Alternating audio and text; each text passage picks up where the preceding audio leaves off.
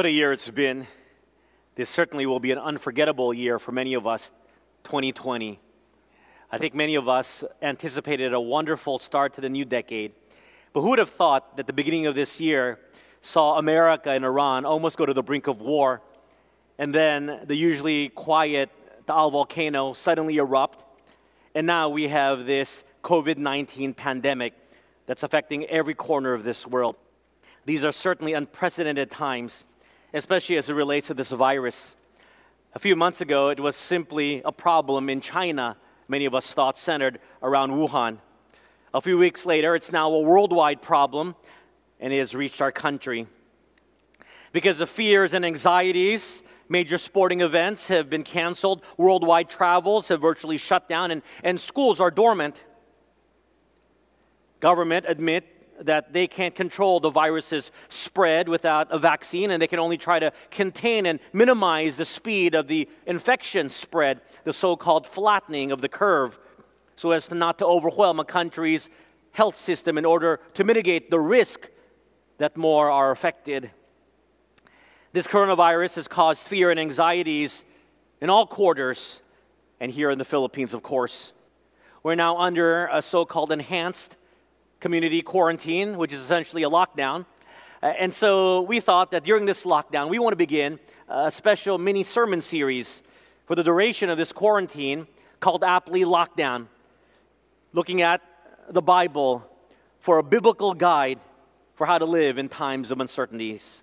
We want to take a look at the Bible to see what steps we are to take in times of uncertainty to strengthen our faith, to strengthen our resolve, and to know Christ more. Not knowing what will happen is really one of the biggest fears for many of us. I'm sure it is for you. Will I get this coronavirus? Will my family or loved ones get COVID 19? What will happen to my business? Do I have enough finances to weather the storm? What will happen in the community to those who work daily and depend on a daily wage? What about our medical professionals and those on the front lines? What if they get sick? What if we don't have enough medical hospital equipment or the hospitals are full of capacity to deal with this pandemic here in our country? What about the school year? Will it be a wasted year? Will the students have to repeat a grade? What happens to the schedule? Will it be extended into the summer? What about my plans? How far ahead how far ahead should I cancel certain events? Should I move my wedding day and to when? These are but a sampling of the many questions that I'm sure many of you have. And these many questions lead to two connected realization. The realization, number one, that I, I'm really powerless in this world and I have no control. And then the second realization, but then who is in control? So we need to establish at the foundation base level, step one, who is in control? We need to establish that it isn't us, but it is the Lord God. And we turn to the Bible to remind us of this truth. I'd like you to turn with me to Luke chapter 8, verses 22 to 25. It will be a very familiar passage to many of you, both adults and children. This will be a very familiar passage to you, both adults and children, especially if you grew up in the church. Actually, as you're turning to Luke chapter 8, verses 22 to 25 in your own Bibles, we recognize that if we think about it, we really don't have much power and control as we think we have.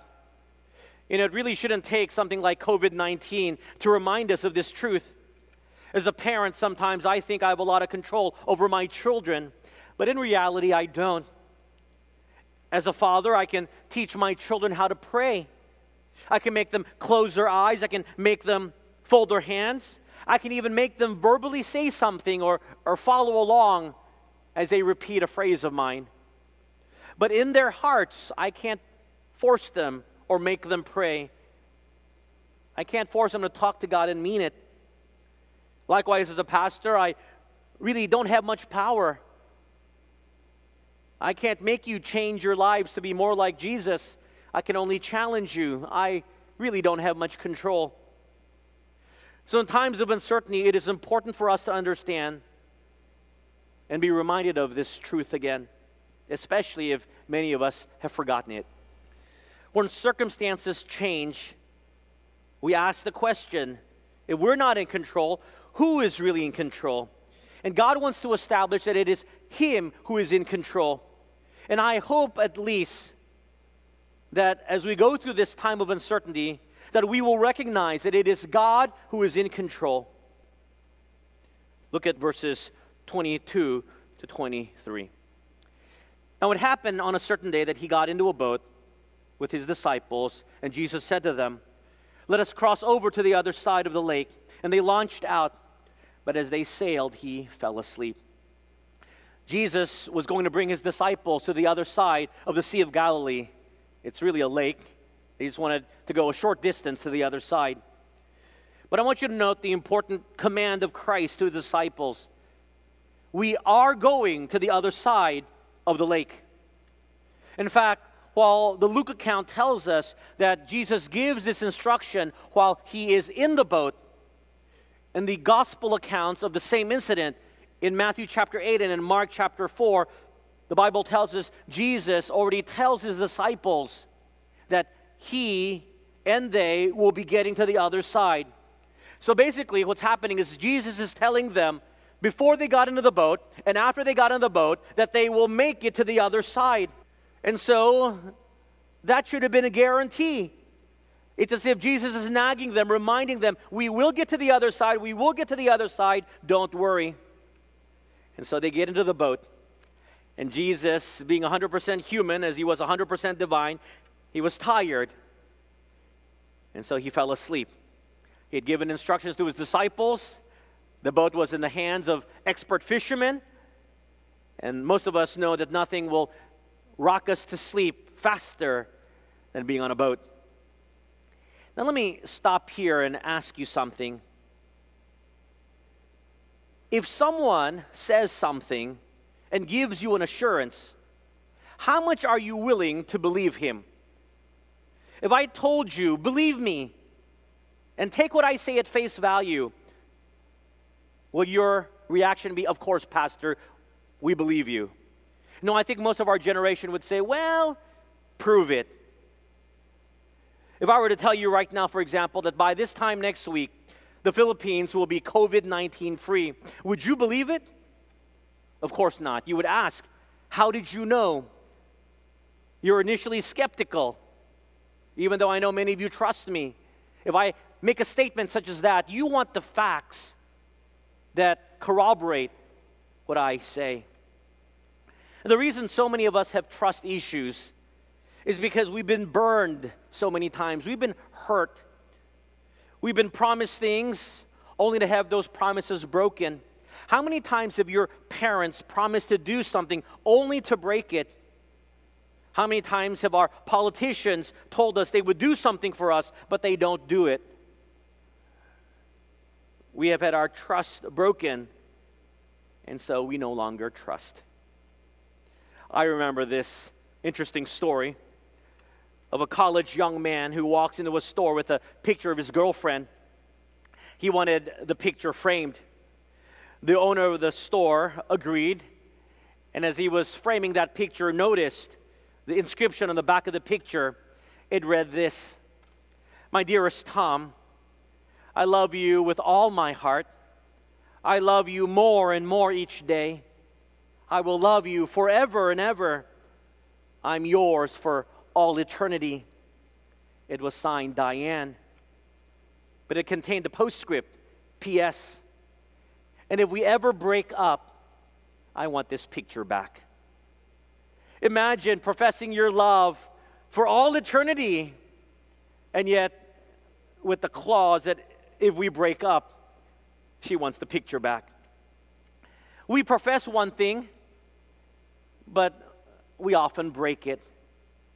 And so, because many of us have had shattered trust, sometimes we don't take the word of God at face value.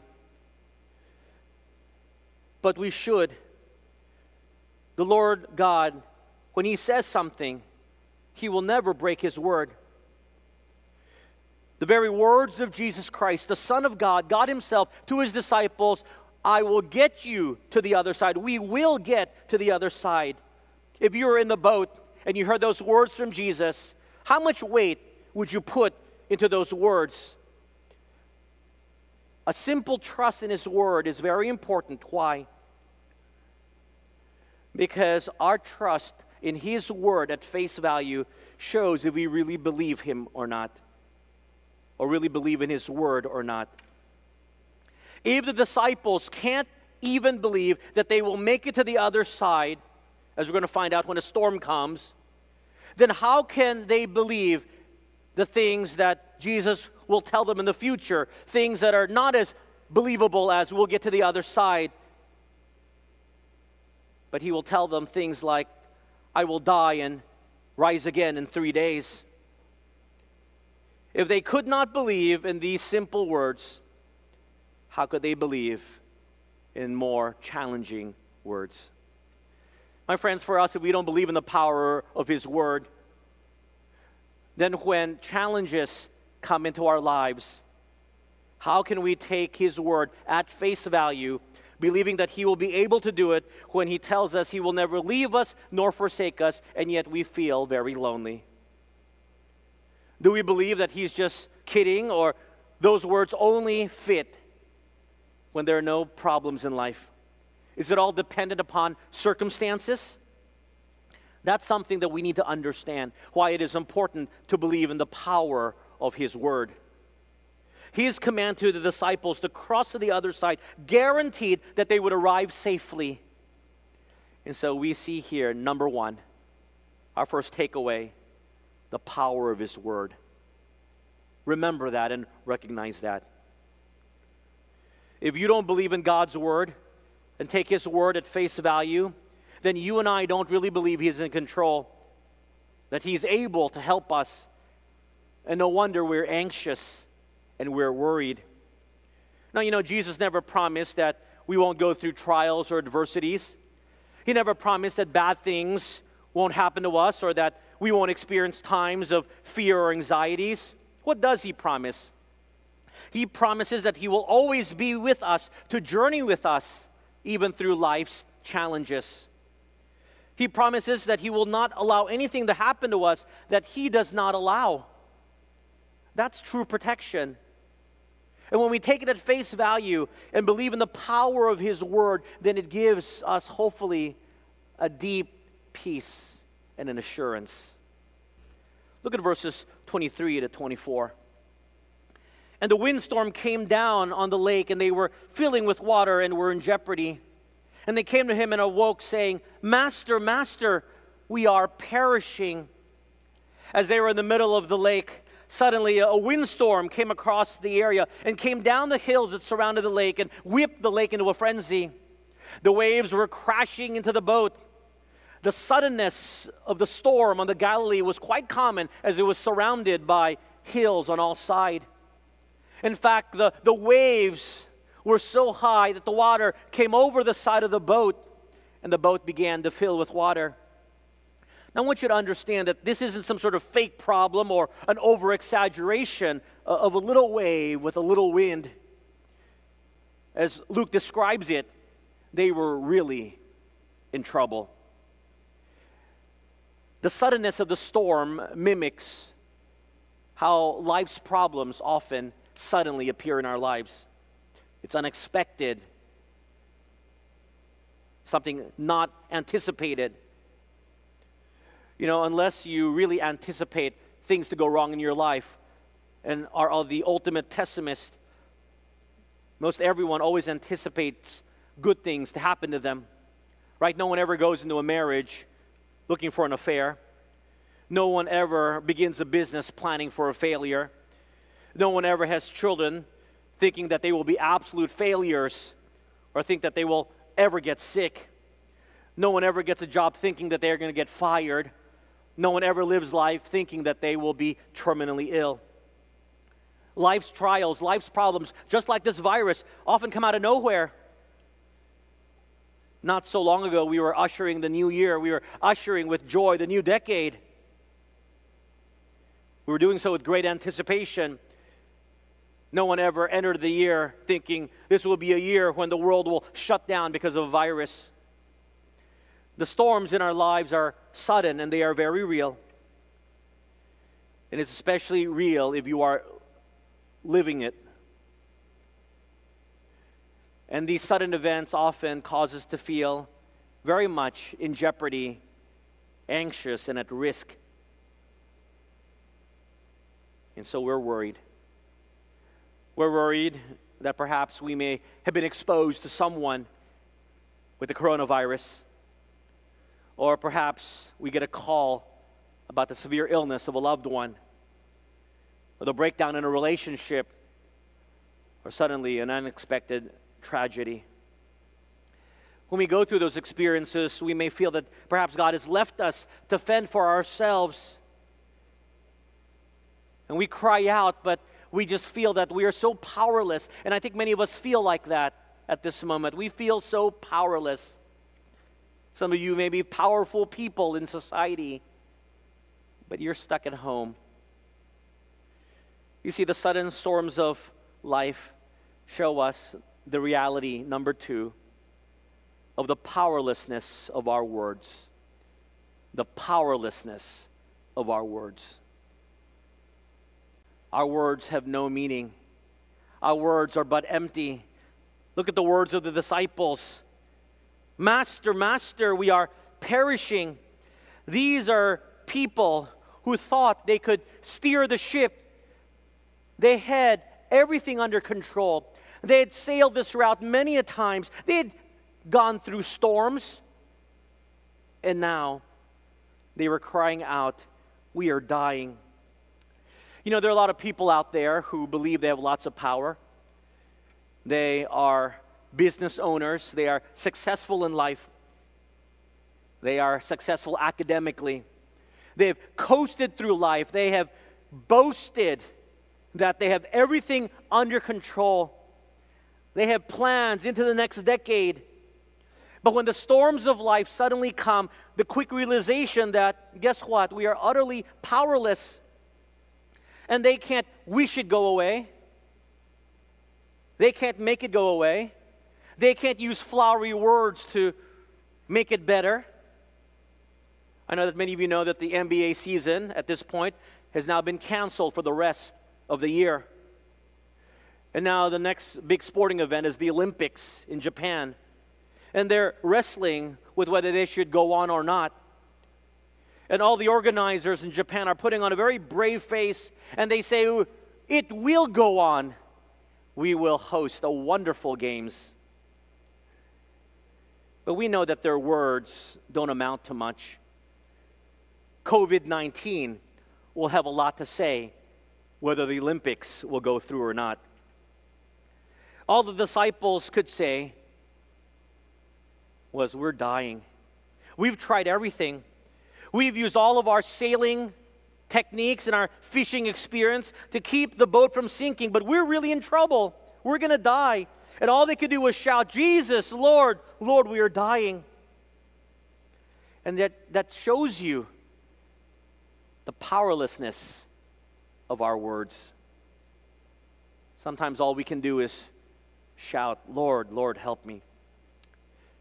For those of you that think you have power, and that power with it comes assurance, it really doesn't.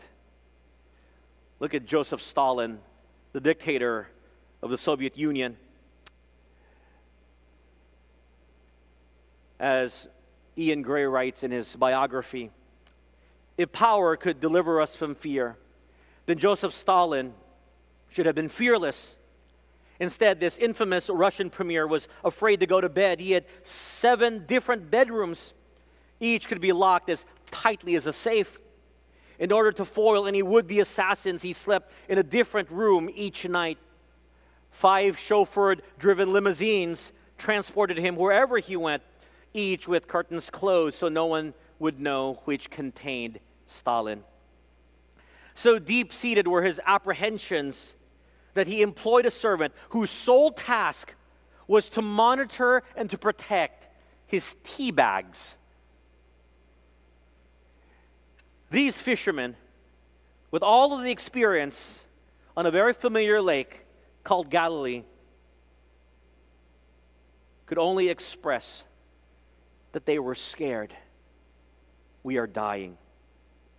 The powerlessness of their words and our words. But it does call into question whether God cares for us in times like this. In the Mark account of the same incident, the disciples say to the Lord, Do you not care that we are perishing? My friends, that may be the same question you are asking today. Lord, don't you care that this coronavirus is affecting so many around the world?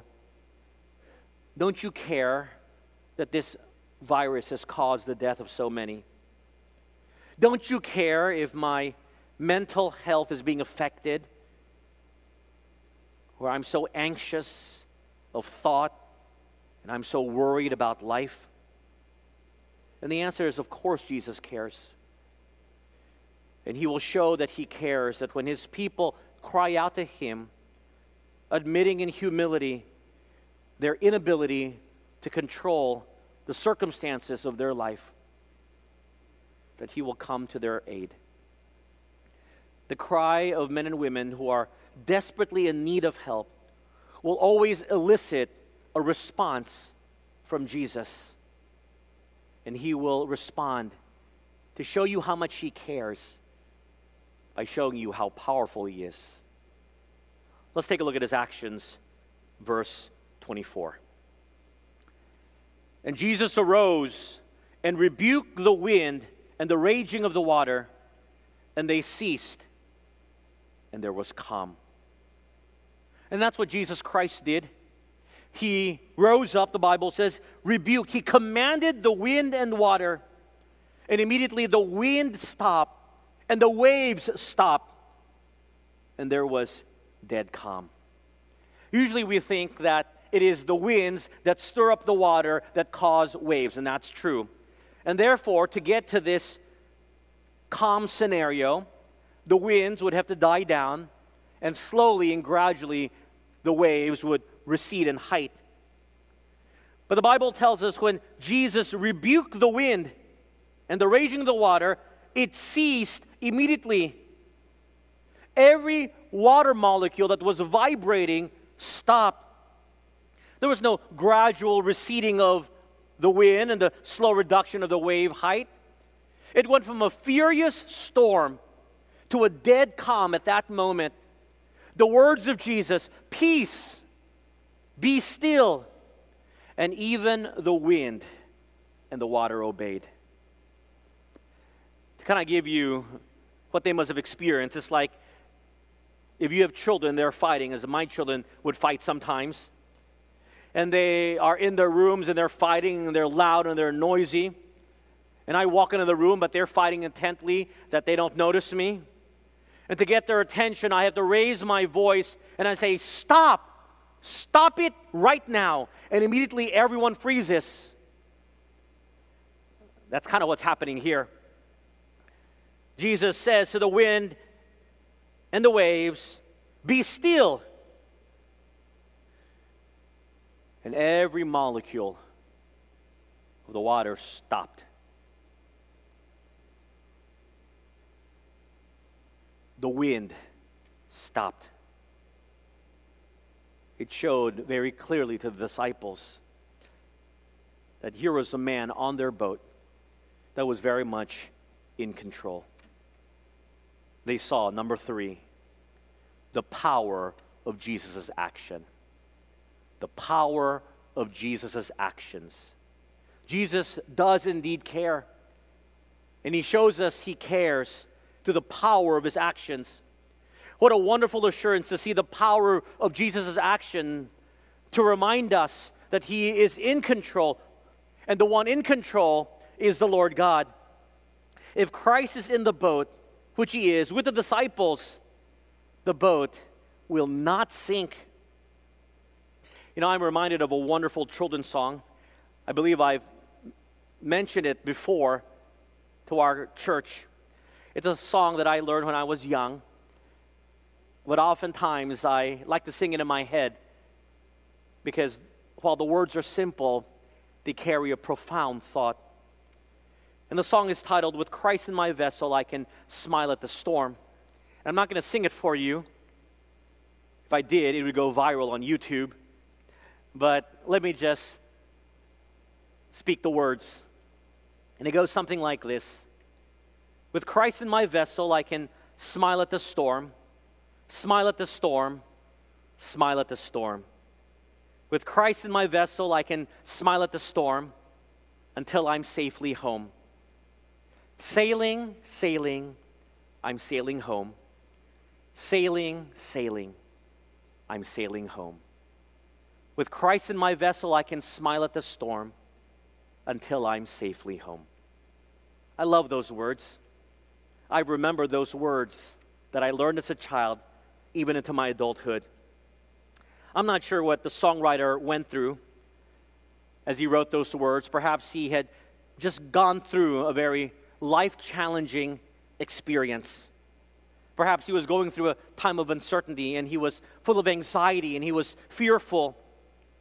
But as he was in this time of uncertainty, he learned a great lesson. He learned that his prayer should not be, Lord, take all the storms away from my life. Because we all know that adversities and uncertainties and storms of life experiences will happen and they do come. His prayer through song was that he would be able to smile at the storm. And that should be our prayer as well. That, Lord, as we go through this time of uncertainty, as we go through this time of adversity, help me to be able to smile at the storm so that we can say, Bring it on, trials of life. Bring it on, uncertainties, because Christ is with me and in me, so that I'll be able to smile at the storm, to assure myself that I'm going to get through this with the Lord's help. What an amazing display of the power of God in this calming of the storm. Sometimes we wish that we can experience this every day. But you and I do experience this every day. If we only look through the right lenses, we need to experience the power of God daily in our life. And when we look around, we really see that He's in control even though it seems like things are spiraling out of control. If you don't believe that God is in control, just look at the Weather Channel and you can see the power of God. You know, I like how insurances call natural disasters and catastrophes as acts of God. They ascribe to Him the power that only He has. And that's why they don't cover so called acts of God event, damages caused by typhoons or hurricanes or earthquakes or volcanic eruptions. Travel insurance, if you read the fine print, don't cover pandemics or epidemics because they realize that they will go bankrupt if they did. It's simply too risky. They have no control over these events. And so they call it power of God events and they say we can't cover that. Even insurance companies recognize the power of God and they submit to Him in control over those things. And this is the one, the Lord God, who is protecting you every day through this COVID 19 pandemic. And remember that the one who protects us is the one who says with just two words, Be still can stop the wind and the rain. You are under the mighty protection of the Lord God. When you place your trust in Him as your personal Savior, when you place your trust in Jesus Christ to die in your place, and that by believing in Him you have eternal life, then you are His child. And our Heavenly Father loves us, and He will protect us. He will surround us with an enveloping arm of protection. the power of Jesus' actions remind us that we have a very powerful person who protects us. Verse 25. And Jesus said to them, Where is your faith? And they were afraid and marveled, saying to one another, Who can this be? For he commands even the winds and water, and they obey him. You can just imagine the face of these 12 disciples, dumbfounded, in awe. Who is this person? We tried to bail the water out of the boat. We tried to navigate through the waves. We tried to get to the other side. We used all of our experience and all of our techniques to get to the other side. And he says to us with a few words, and he says with a few words, Be still. And now it's dead calm. I think the disciples at that moment recognize, number four, the powerlessness of their own actions. The powerlessness of their own actions. You see, sometimes when we read this story, it's beloved by many, so simple yet so profound. We think that the climax and the importance of this story is in the calming of the storm. But I'd like to suggest that that's not the importance of the story. It's not in the calming of the storm. The importance of this story is the realization of the disciples. The climax is the realization of the disciples in their own human inability and to recognize the power and the person of Jesus Christ. Jesus asked them, Where is your faith? I told you we're going to get to the other side. And they marveled, the Bible says, to one another, saying, Whoa, who is this guy? Even the winds and the water, they, they obey him. This epiphany, this realization, this recognition that with their best effort, they couldn't get through the storm, but with Jesus in the boat, proclaiming through his word and showing through his actions of what he can do, they came to the realization not by my own power, but by his. That, my friends, is the takeaway, the main takeaway. It's a great lesson. As we all go through this time of uncertainty, this COVID 19 experience, I call it, I hope you will learn at least this lesson that we are not in control. So we better recognize and acknowledge the one who He is. And it is the Lord God. Here's my fear. My fear is that one day, perhaps in a few months, when the pandemic dies down, we'll be able to leave our homes and return back to our normal lives. And we will soon quickly forget this lesson because now we're back in charge of our own lives. We can move around freely. We're now running businesses. We're now making money. We're back in school. We're back in church. And we say, well, we went through it, but then we forget that it was the one who was in control that allowed us to get through it. And that's why God brings us through trials. And that's why God brings us through times of uncertainty to remind us who is in control. Learn that lesson that uncertainty brings. Establish in your heart the reminder of the truth that God is in control, not us. I often like to say that nothing happens to us that God doesn't allow. I really believe that. Now, don't tempt God in your actions, but the safest place in the world is in the hands of the Almighty God. And therefore, our paradigm of fear should change. We should not fear the circumstances. We should not fear the COVID 19 pandemic. We should fear and revere the one who controls the wind and the waves. It is Him who we should fear and revere. I know that many of you know the story of David and Goliath, the giant. The reason young David didn't have any fear to go up against the giant Goliath was because he recognized that there was an even bigger God behind him. You know, often we teach that story and we tell that story, and our emphasis is on the little David against the giant Goliath.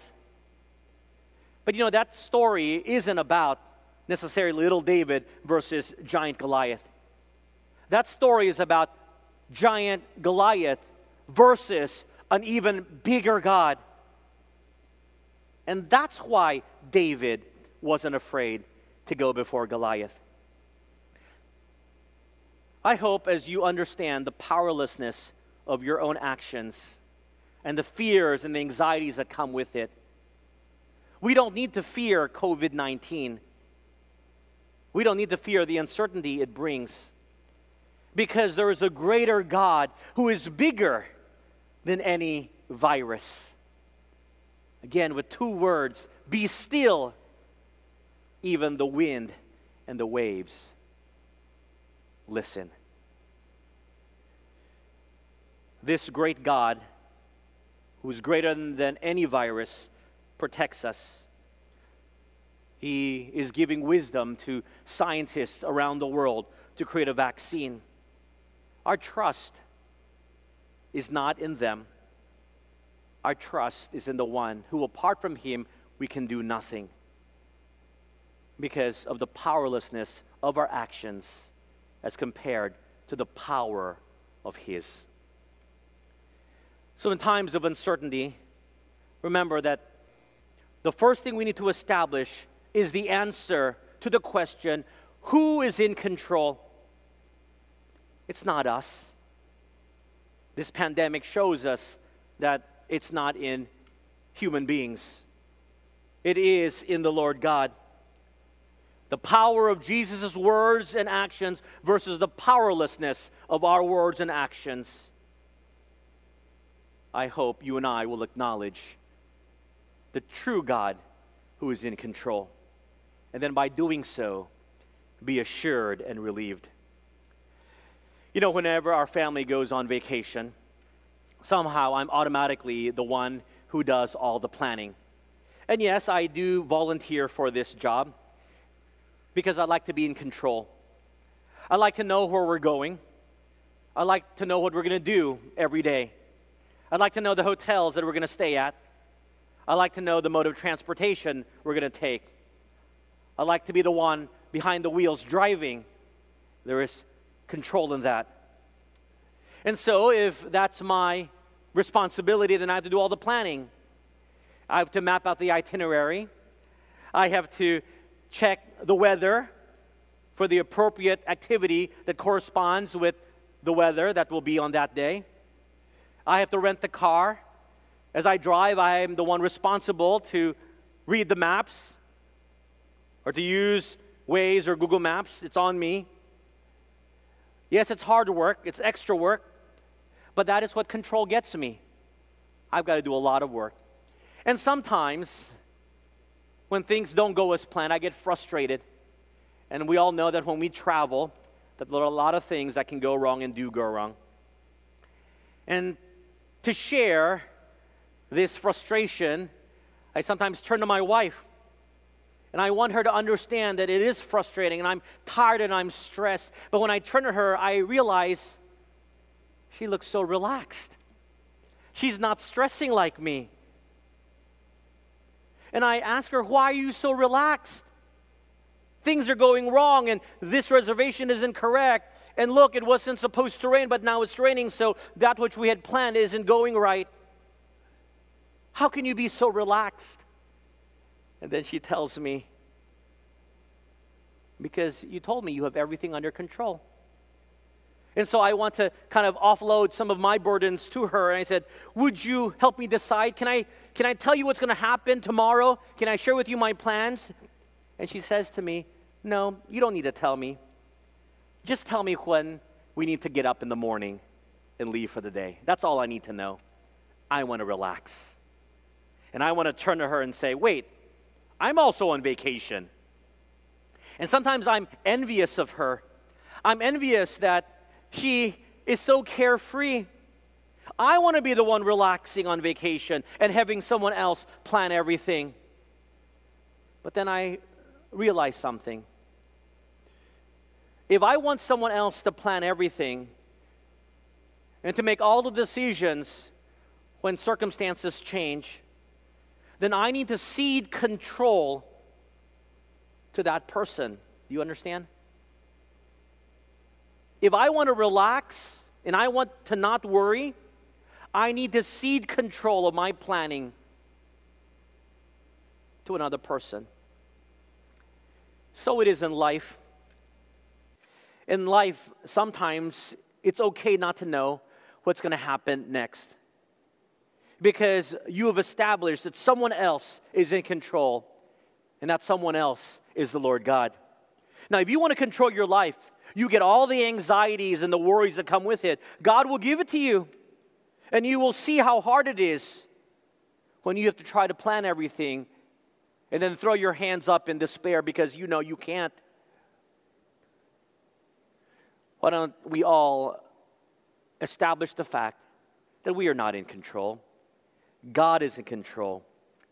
Let's give Him control during these uncertain times so that we can sit back and relax, knowing that the one who loves us will protect us and be with us.